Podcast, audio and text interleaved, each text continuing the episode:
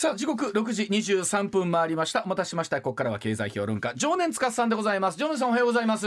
おはようございます。よろしくお願いいたします。お願いします。えーこの後常年さん改めてお聞きしますがまあ昨日選挙の、あーねまあ一日いろんな総括ありましたけど、はい。まず一言で常年さんの選挙の総括はいかがでしたですか、まあ既存政党にノーっていうね、ありきたりの総括ですけど、そういうことじゃないですか。ああまあでも本うん。当なんか、えー政党の形政治の形っていうのは今回選挙で大きく変わったなっていう感じはしますよね。いや大きくはね残念ながら変わってないんですあ大きくは変よ。わってないか。うん。うん、それは何かというとね、うん。あの政権を取る気のない、野党第一党と、えーそれよりはマシだということで選ばれる与党、えーこのね予定調和的なプロレスっていうのは、うん。結局立憲民主党が野党第一党にはまだ残ってますから、うん変わってないんですよ。なるほど。そうだそうですね。うん、しかもねさっきあのまあお話になってた甘利さん、うん、はい。甘利さんは小選挙区落ちたらもうその日の夜にもう北さんにもう辞めますって言って潔く責任取りましたけど、うん。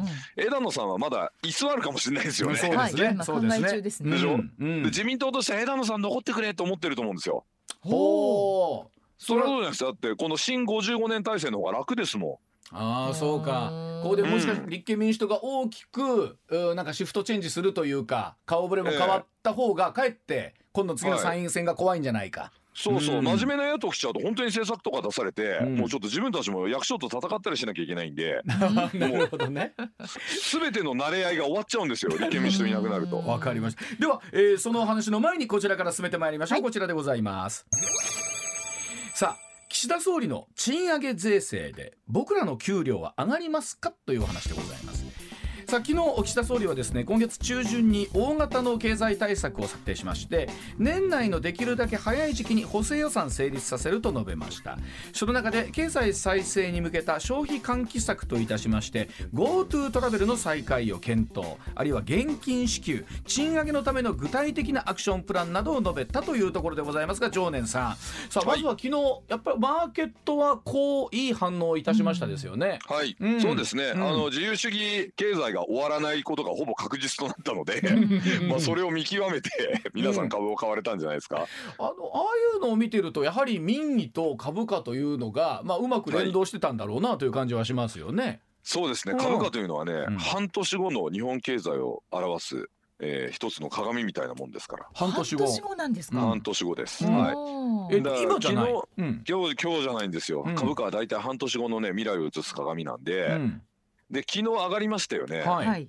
でこれがこのまま上げ基調で3万円3万1000円と上がっていくんだったら、うん。今から半年後の実体経済は結構いいんじゃないかなと思いますね。なるほど。うんだからこの状況がどれぐらい続いていくのかということですね。そうですね、ん。まあ行ってこいだともう何の影響もないので、うん。はい、ここで売り抜けちゃう人がいて利益確定させちゃったらまたあの 何の意味もないということなんでしょうね。そうです、はい、あの菅さん辞めるっつって一瞬3万円ってまた戻っちゃったじゃないですか。はいはいああ、はい。そうかそうか。あれねうんあんま意味ないんですよ。はい。うん。で安倍さんがアベノミクスやった時には、はい。うん。えー、8000円台から一気に1万6000円台ぐらいに行きましたよね。時はすごかったですよね。うん。でそのままもう8000円台戻んなかったでしょ？そうですね。んんうん。こういうのはいいんですよ。うんまあ、その意味では半年後の日本に、まあ、多くの方が今期待をしているということなんですねこの昨日のそう上げ基調いうことはですね。ははいい。さあそんな中で GoTo トラベルの再開総理検討ということなんですけれども、はいえーこのあたり含めてなんですがさあ、まあ、あのいつも常念さんにお伺いしている財源の話とかも含めてということになりますがいかがでしょうか？いやこれねあのやった方がいいと思います。トラベルだけじゃなくていいともね。うん。GoTo 再開しよう。はね。うん。いいともそうだしあとイベントね。うん、GoTo イベントもやるって前言ってましたよね。GoTo イベント、ううん。うん、だからあのコロナの時に制限かけまくって特定の業界にまあ負担をまあかなり押し付けたんですよね、はいそれのお返しはやっぱりしないとまずいと思いますよ。まあ、常念さん特にねほら GoTo トラベルに関しても、まあはい。その、えー、GoTo トラベルやったタイミングと、うん。まあ、コロナの感染者の方が増えたタイミングみたいなのが、まあはい。えー一致しちゃって。いいイメージを持ってない方っていうのもいいイメージというか、え不安だなっていう方もうん。いらっしゃるのも正直だと思うんですが、常念さんそのあたりい。かがですか、今でも感染者が減ってそういう人たちももうなんかコロナのこと忘れつつあるんじゃないかなと思うんですよね。そうです。よね。今の状況を見るとね。そうですね、ええ。まあ100人切ってうん。ねそれが1年何ヶ月ぶりとか言われるとなんとなく、まあ気持ち的にもほっとするというか、行ってもいいかなみたいな気にはなりますよね。ですよね、はい。その気持ちで怖がってる人は気持ちで不安もやら和らいでしまうと思うんいやでそれはあるとあん思いまますり気にする必要ないかなと僕は思ってるんですけどね。なるほどね。うんうんうんあのどうなんですかさいわゆるあの所得、我々の給料は、はいさあ実際上がっていくのかどうなのかっていうのが現実的な焦点もあると思うんですけども。はい、うんこれ私ね賃上げ税制では上がらないと思ってます。うん、賃上げ税制では上がらない。うんで上がらないです。で逆にね賃上げ税制なくても、うん、企業業績良くなって人手不足になるとうん勝手に上がるんですよ。ああそうですね。うんうん、だからやっぱメインはね賃上げ税制で税あの給料上がるってことは賃上げ税制で売り上げ上がるって意味だと思うんですけど、うんそれはないんでうん賃上げ税制いくらやってもあの売り上げが増えないのでう。ん売り上げが増えて利益が増えるようなそういう経済政策をやらないとうん税制だけやってもですね、うんあの賃上げには私はつながらないと思ってます。だから根本のところの経済をどう活性化させるかってことですよね。そうですね、うんまあ、それ意外と簡単なんですけどね。意外と？ええ、まああの劇薬はね前にも言いましたように僕を日銀総裁にしてしまうというそうですね。劇薬まああなんですけど、のまあそれはなかなかの確率で今はい今このます。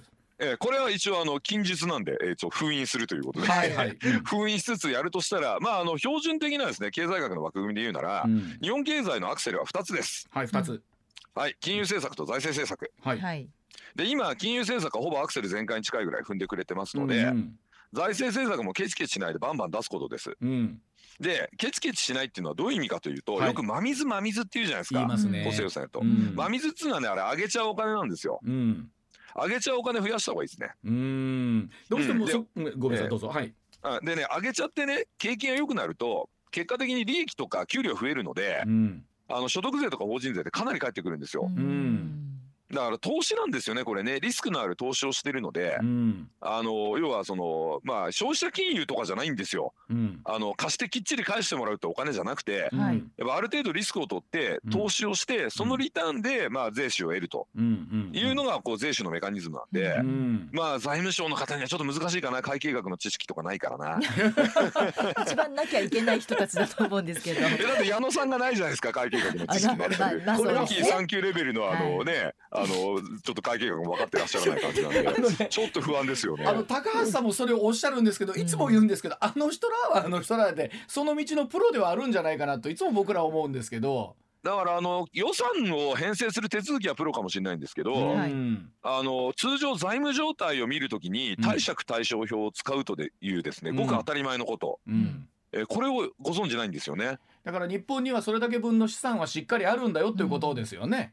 そうですね。だからあの心電図取るのに体温計で取ってるみたいな感じなんですよ 彼らが言ってることは。それは取れませんよね。取れないですよね、はい。そう普通だって企業経営者でもこの人に金貸していいのかとか取引していいのかって時には、うん。財務諸表を取り寄せて、うん。まず貸借対照表でうん。借金どれぐらいあるのかって確認するわけですよ、資産とのバランうん。スを。そうですね。で次にじゃあこの会社じゃあ仮にあのまあちょっと債務超過でもじゃあこの会社儲かってんのって今度は損益計算書見るわけですよ。うんところがその矢野さんっていうのはあの部門会計の損益計算書出してきて、うん総務部がこんなに赤字なんですよとか言って言うわけですけど、お前何言ってんだって話ですよ会社だったら。あの税務署 あの財務省というところってのはやっぱりいかにして税収を上げるかっていうところがでもまずはベースにあるわけですよね考え方の。あのねうんこれ高橋先生に逆逆に聞いたんですけど、はいい、かにね税金使うかっていう方がメインみたいですあ。あ入るかじゃなくて使うか。はあそうですはたくさん使って、えー利権拡大というのがですねあうんの基礎にありまして、そのための増税らしいんですよ。のすごいあのあ反対のサイドから見たらそういう見方もできるわけですね。ええ、たくさん取ってたくさん使うっていうのが彼らのまあそのなんていうんですか、えー行動哲学なので。うん、まあだからそのあの景気の状況とか考えないでとにかくたくさん取ってたくさんたくさん使うっていうことでやっちゃうんで、うん。おかしくなっちゃうんですよね。まあ言ってもやっぱり予算の権限を一手に持ってるわけですからうん。いろんな省庁に向けて。うなんまあそこの権利としてはは大きいだろうなというふうには思いますけれども。はい。さあ一方でえっ、と甘利さんなんですけれども、今回、はい。まああー幹事長はねあーまあはい。辞任するということなんですけど一方で、はい経済安全保障という常念さんにもお話ねしてもらいましたが、そこの担当というかに大きくねえ舵切った方でもありました。そうです、んんこれはねやらないとねあの実際にね今ね、うん。あのまあこういう言い方するとちょっとセンセーショナルですけど、はい。日本って今すでに戦時下にあるってご存知ですか？戦時下。戦時下また激しい言葉戦時下にあるんです、はい。はいそれはなんでかというとね今ね戦争のやり方が変わりましてはい。うんあのマスコミの多くの方が心配しているようなんですね。軍歌の音ってもう聞こえないんですよ。ううんん、ドンパチドンパチではない。えーもう超低周波が超高周波で人間の耳に聞こえないようなそういう戦争なんです今。うん、どどんななんでかっていうと、うん。ええなんでかというと核兵器の登場でねうん。ドンパチできないんです今はっきり言って。うん。まあ人類が滅亡しますからね。まあそうですよ確かにね。そうです。冷戦型なんです基本的にはね。はい。うん。でその冷戦型の戦争も代理戦争みたいなのほとんどなくてうん。いわゆるハイブリッド戦争といってですね、うん。経済を武器に使ったりとか、はい。うんそれからその相手国のねそのまあ熱狂的なあのまあ極端な考えを持った人たちをうまく操って偽情報で。うんうんそれで国内でめちゃくちゃな対立を起こさせて、うん。で正しい判断をさせなくするといったですね、うんうん。結構手の込んだやり方をしてるんですよ。ほうなるほど。うん。でこれ今ねあのヨーロッパの国際政治学においては研究対象になってます。ああそうなんですか。はい、もうロシアがやりまくっててはい。うんで例えばフランス政府なんかもねそういうレポート出してましてね、うん日本に関するレポートも出てるんですよフランス政府の。だから沖縄にねチャイナの勢力が結構入り込んでるんじゃないかっていうレポートがフランス政府のシンクタンクから公式に出てますので。反基地運動に変なの入ってるっていうことはこれもう外国の政府ももう見てるんですよ。でその中のお要素の一つにこの経済安全保障に絡むようなことっていうのはやっぱ大きく関与しているということなんですね。そうですこれね、うんある種メインですねメインいくつかあるんですけど、うん。経済安保に関することっていうのは実はそのハイブリッド戦争の主戦場の一つになるんですよ。はい。非常に重要でアメリカからもね日本はねこのサプライチェーンの再構築とか、うん。それから知的財産権のね防御とかそれかはいはいら国民のねプライバシーうんどうやって守るんだと、サイバー攻撃どう、えー防御するんだというようなことは、結構アメリカ当局と連携してねいろんなことやってますし、うん。あと実際にあの去年すごいスパイ事件があってね、まあ、今年まあ暴露されたことですけど、うん。あの中国のあの元共産党員の、えーまあ、共産党の席があるのかな、うん SE が、えー、と偽名でレンタルサーバーを契約してそこが踏み台になって JAXA とか200社ぐらいの日本の防衛産業を攻撃されてるんですよね。うん。でこれあの実際に犯人が、えー中国のこういう人間でで軍が関与してるってことを日本の、まあ、公安当局が暴露してですねうん世界からものすごい注目されたんですよ。うんうん日本にはここまでやる能力あるよってことで、まあ、示してるのでね。うん。でこういうだから経済分野のそのまあ戦争っていうのが今すでに始まってるのでこれ実はもう今戦時下にあってですねうん。で国家的なそのリソースを背景にした、まあ、謎のハッカー集団みたいなね、うん。えーこういうまあ国籍隠した連中が直接我々個人を攻撃してくると。うん。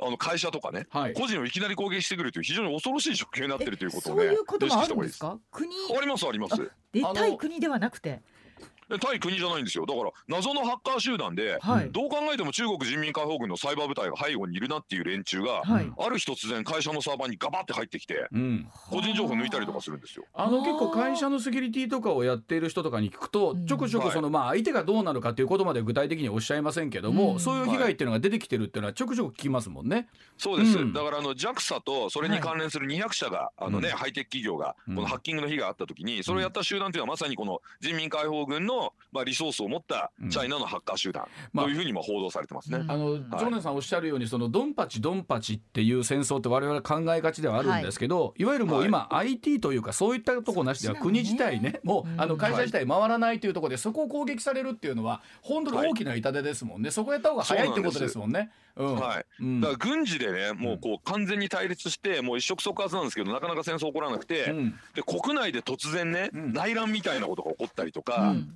インフラ止まったりとかして大混乱起こるわけですよね。はいはい、むしろそっちの方がじわじわ怖いわけですもんね。そうです、うん。むしろあの地震が起こったり津波が起こったりして混乱してる時にそういう混乱をさらに助長するようなことを起こして、うんでそこで助けてあげましょうかってきて実際にはね、うん。まあそういう領土を取ってしまうとうか、んなるほど。そまあいわゆるその、えー浄化の誓いみたいな形でですね、うん。えーまあ相手に有利な条約を結ばされたりとかそういうふうに動かされるっていうこれがまはあ。あ新しい戦争なんですよね。実。際どうなんですか？例えばまあ甘利さん幹事長はお辞めになりましたけれども、まあ、はいいわゆる経済安保というところに対する考えは自民党の中ではもちろん政府は大きくはあ方向は変わらないですよね。まあ変わらないと思いますね。うん。まあただ甘利さんの後任がね、えー茂木さん、うん。茂木さんの後任が林芳正さんなんですが、と言われてるんですが、うん林さん日中議連の会長をやられてるんですよね。はあなるほど。チャイナと仲良くしましょうって人なんですけど、まあ閣内入ったらね閣内不一致ダメですからそういうのも全部、えーうん。引っ込めてね、うん。えーまああのアメリカと協力してやってくれるとは思いますが、うんうん。林さんそこで変なことをしないかどうかはちゃんと国民見てないと。まあ林さんがどういうスタンスで今度向き合っていくかってことですよね。外務大臣、はい。まあ、あの正式に決まった場合はね。うん。そうですね。もし決まったらっていうそういうことになると思いますね。うんはい、では、はあー時刻6時38分になります。続いての話題こちらでございますさあ維新の躍進立憲民主党の議席減その裏には何があったんでしょうか。さあ衆議院選挙の総括ですが日本維新の会衆議院選前の11議席から41議席はいへ一方立憲民主党109議席から96議席共産党も議席を減らしています。さああ維新の議席増そして野党京都その裏を改めて常念さんに聞いていきたいと思います。あの常念さんえっ、と、日本維新の会、えー、音喜さんにお話を、おされたインタビューされたそうです、ん。昨日ね私の YouTube チャンネルに音喜多さんリモートで出演していただいおておどんなことおっしゃってましたですか、いやあの結構厳しい質問したんですよ。うん。はい。あのー第3局がねドーンといったっていうのだとね、うん。みんなの党って皆さん覚えてますよね。ありました。渡辺芳美さんはい、すげえみんな期待してたのに、はいうん。結局5年で消滅しちゃいましたよそうね。でした。うんうん、維新もあんな風になっちゃうんじゃないですかって聞いてみましたお音喜多さんに。どどどうそしたらね音喜多さんもともとみんなの党だったんでその点はよく分かっていまなすと。るほど、で、えー音喜多さんの分析によるとですね、うん。みんなの党っていうのは結局ねあのしがらみがない代わりに、うん、地盤も看板もない人たちの集まりだったんですよ。そうですね、ううん。ん、なるほど、はい、うんなの、でもう話題になったもん勝ちなんで、うん、なんでそこでこう話題になったもん勝ちのところでわーっとこうね主に3人いたんですよ。渡辺さん、浅尾さん江田さんとね。うん、でこの3人が誰がその話題をかっさらうかっていうのは常にこう戦ってて仲悪かったと、うん。これがもう最大の問題ですともうぶっちゃけて言ってました。あの要は確固とした支持基盤がないうん政党なわけですよね、まあ維新の会もどそうですよね、で、えー。維新の会は音喜多さんは違うって言ってて、あそうなんですか、えー大阪でやっぱ行政やって首長やってるので、うん、実際に現実と向き合っていろんなことやってますからと、うん。その点がもうこれ全然違うのででうん。今後東京維新の会もちゃんと地に足をつけるように地方議員ね、うん。あのまだすちょっと少ないんだけれども区議選とか都議選とかうん。首長選挙、うん。ちょっと頑張ってもう最低でも一人ねやって維新にやるとこんな風に変わるんだっていうのを大阪みたいにねうん。実証していくってことがこのうん。みんなの党の二の舞にならないポイントなんですっていう風に言っててうん。割と正しい分析だなと思いましたけどね。逆に課題というと他に何かありますか？課題はね維新はねちょっとねあのなんていうんですか理論的に正しいっていう風になるとうん。結構ちょっとつ盲信するようなところがあるんですよ。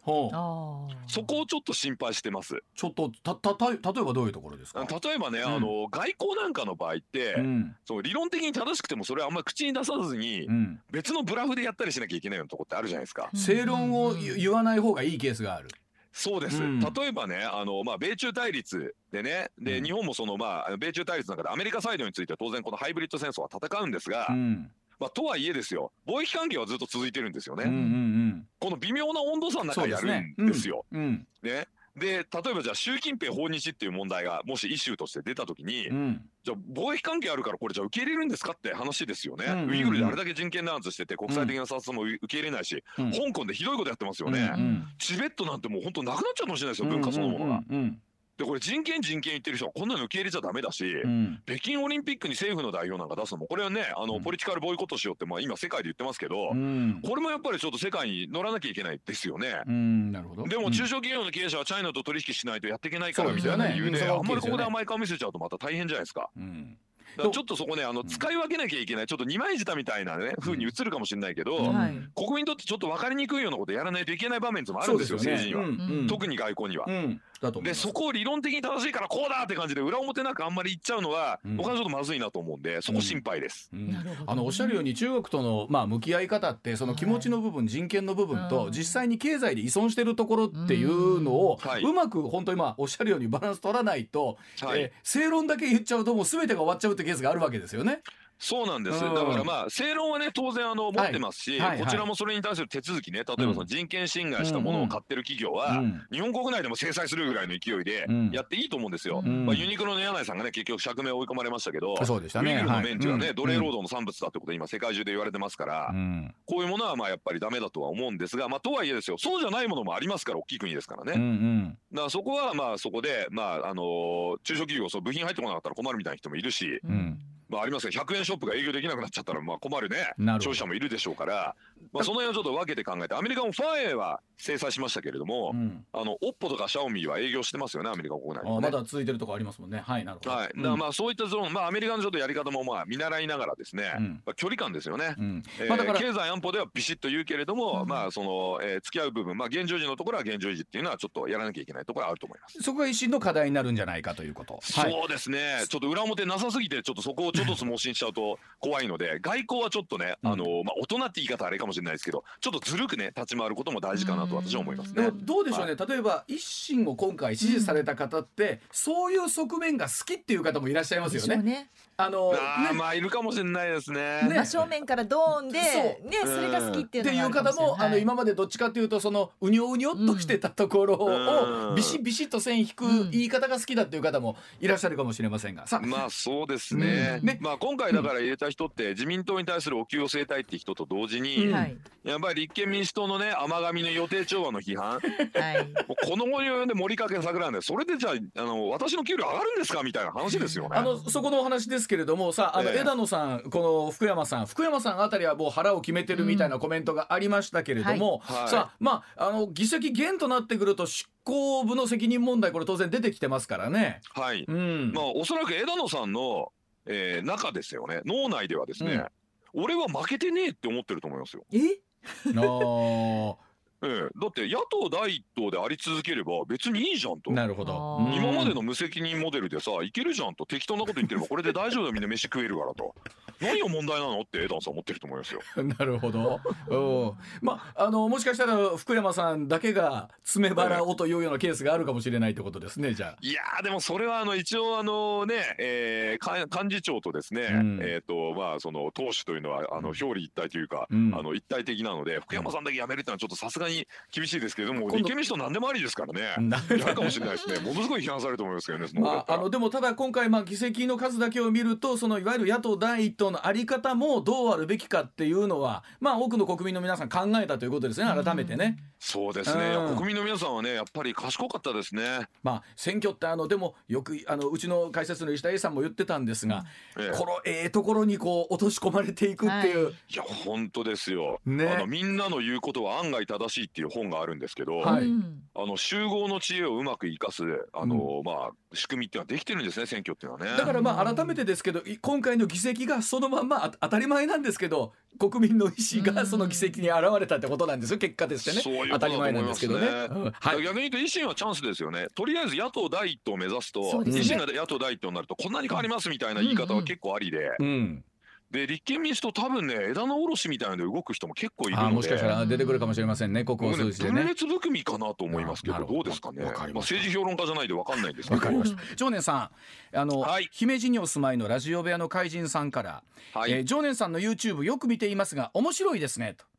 我ありがとうござい々のます。思っていることをそのまま言ってくれるのが気持ちいいですといただいておりますので、えーこの後もズバッと喋っていただきたいと思います。ありがとうございます。では続いてこちらでございます。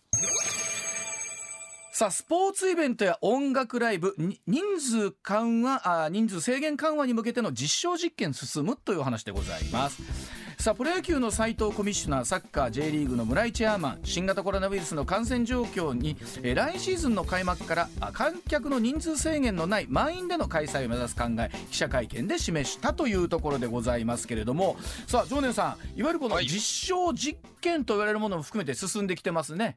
はい、そうですね、うんなんか結果いいみたいですね実証実験のね。うん。これ、うん、なんかそんなに広がってないし。はい。これでなんかこのままだとなんかゼロコロナ達成しちゃうんじゃないかぐらいの勢いですね。でもまあこれ本当僕も医学は素人ですけどもそういうことにはなるんですかね？そうですね、うん原因がよく分かってないんですけど、うん。なんか今結構有力だと言われてるのはウイルスの方の側の事情でうん。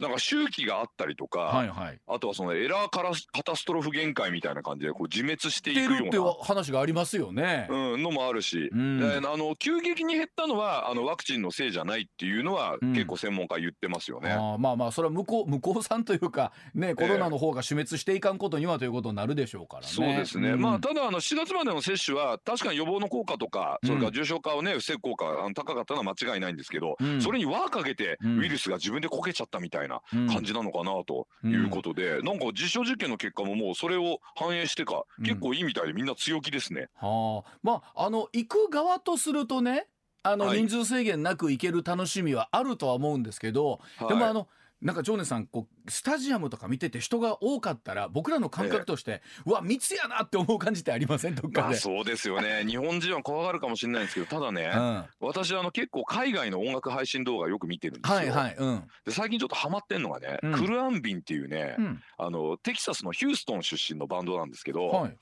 あのオースティンでね今年に入って何回かライブしてる動画昨日見たんですよ、うんうん。そしたらね普通にクラブでうん。スタンディングですよ。クラブクワトロみたいなスタンディングのクラブでうん。超満員で普通にやってんですよ。マスクもせんと、ななんですよ。でねテキサスって今どういう状況かというと、うん。1日の感染者数4000人ですよ。あでテキサスの人口って2900万人しかいないの。約3000万人しかいなくてそれで4000人1日感染者出てるんですけどあはい。これでも感染が落ち着いたって評価なんですよ。あだってそれよりも前って1日2万人出てたんですもんテキサスって。あー。まあでもだからそこに対する根本の考え方が違うのはありますよね。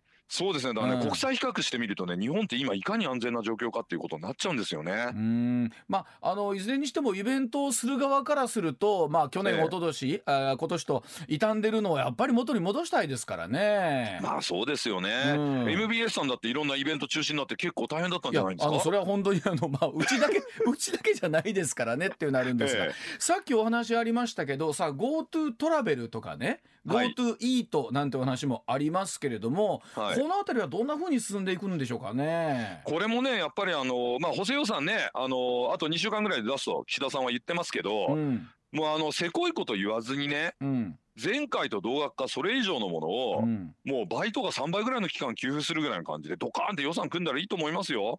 うん、だってこれだけねあの負担かけてたくさん潰れたわけですからはい。でこれであのまああの世界的にねあのコロナ感染落ち着くと、うん、また訪日外国人とか戻ってきますよね。そうでしょうね。うん。ねいずれでそのためにうんね、あのいろんなインフラぶっ壊れたまんまだとせっかく来てくれるのに売り上げにならないじゃないですか。うん。でそういうのも含めてちょっとアクセル吹かす意味でね、うん、もうなんか旅館で起業しようかなって人が出てくるぐらいの勢いで ええええええやっていいんじゃないかと思いますけどね。ねえあのーこういうのって本当なんでしょうねやっぱり気持ちの問題って改めて大きいんでしょ、そうですね、うん大きいです。はい。うんでその気持ちをちょっと後押しするなんかがあるといいんですよ。うんでみんな今おっかなびっくりなんですけどあれだいぶ感染減ったなっていうふうにみんな思ってざわついてんですようんうね。んで気の早い人はもう土日にね、まあ、例えば東京だったら銀座行ったりとか、はいはい、ね、新宿に来たりとか、まあ、うんしてると思うんですよね。で昨日あたりもなんかランチタイムだいぶ人増えてるなと私ね東京の浜松町に事務所あるんですけど、はい、浜松町のランチタイムだいぶ増えててね、うん、ええもう私あのいつもあのあれですよ。もうすっごい人が路地にいっぱいいるんで本当にあのゾンビ映画のようにね人がいっぱいいる感じなんですけど。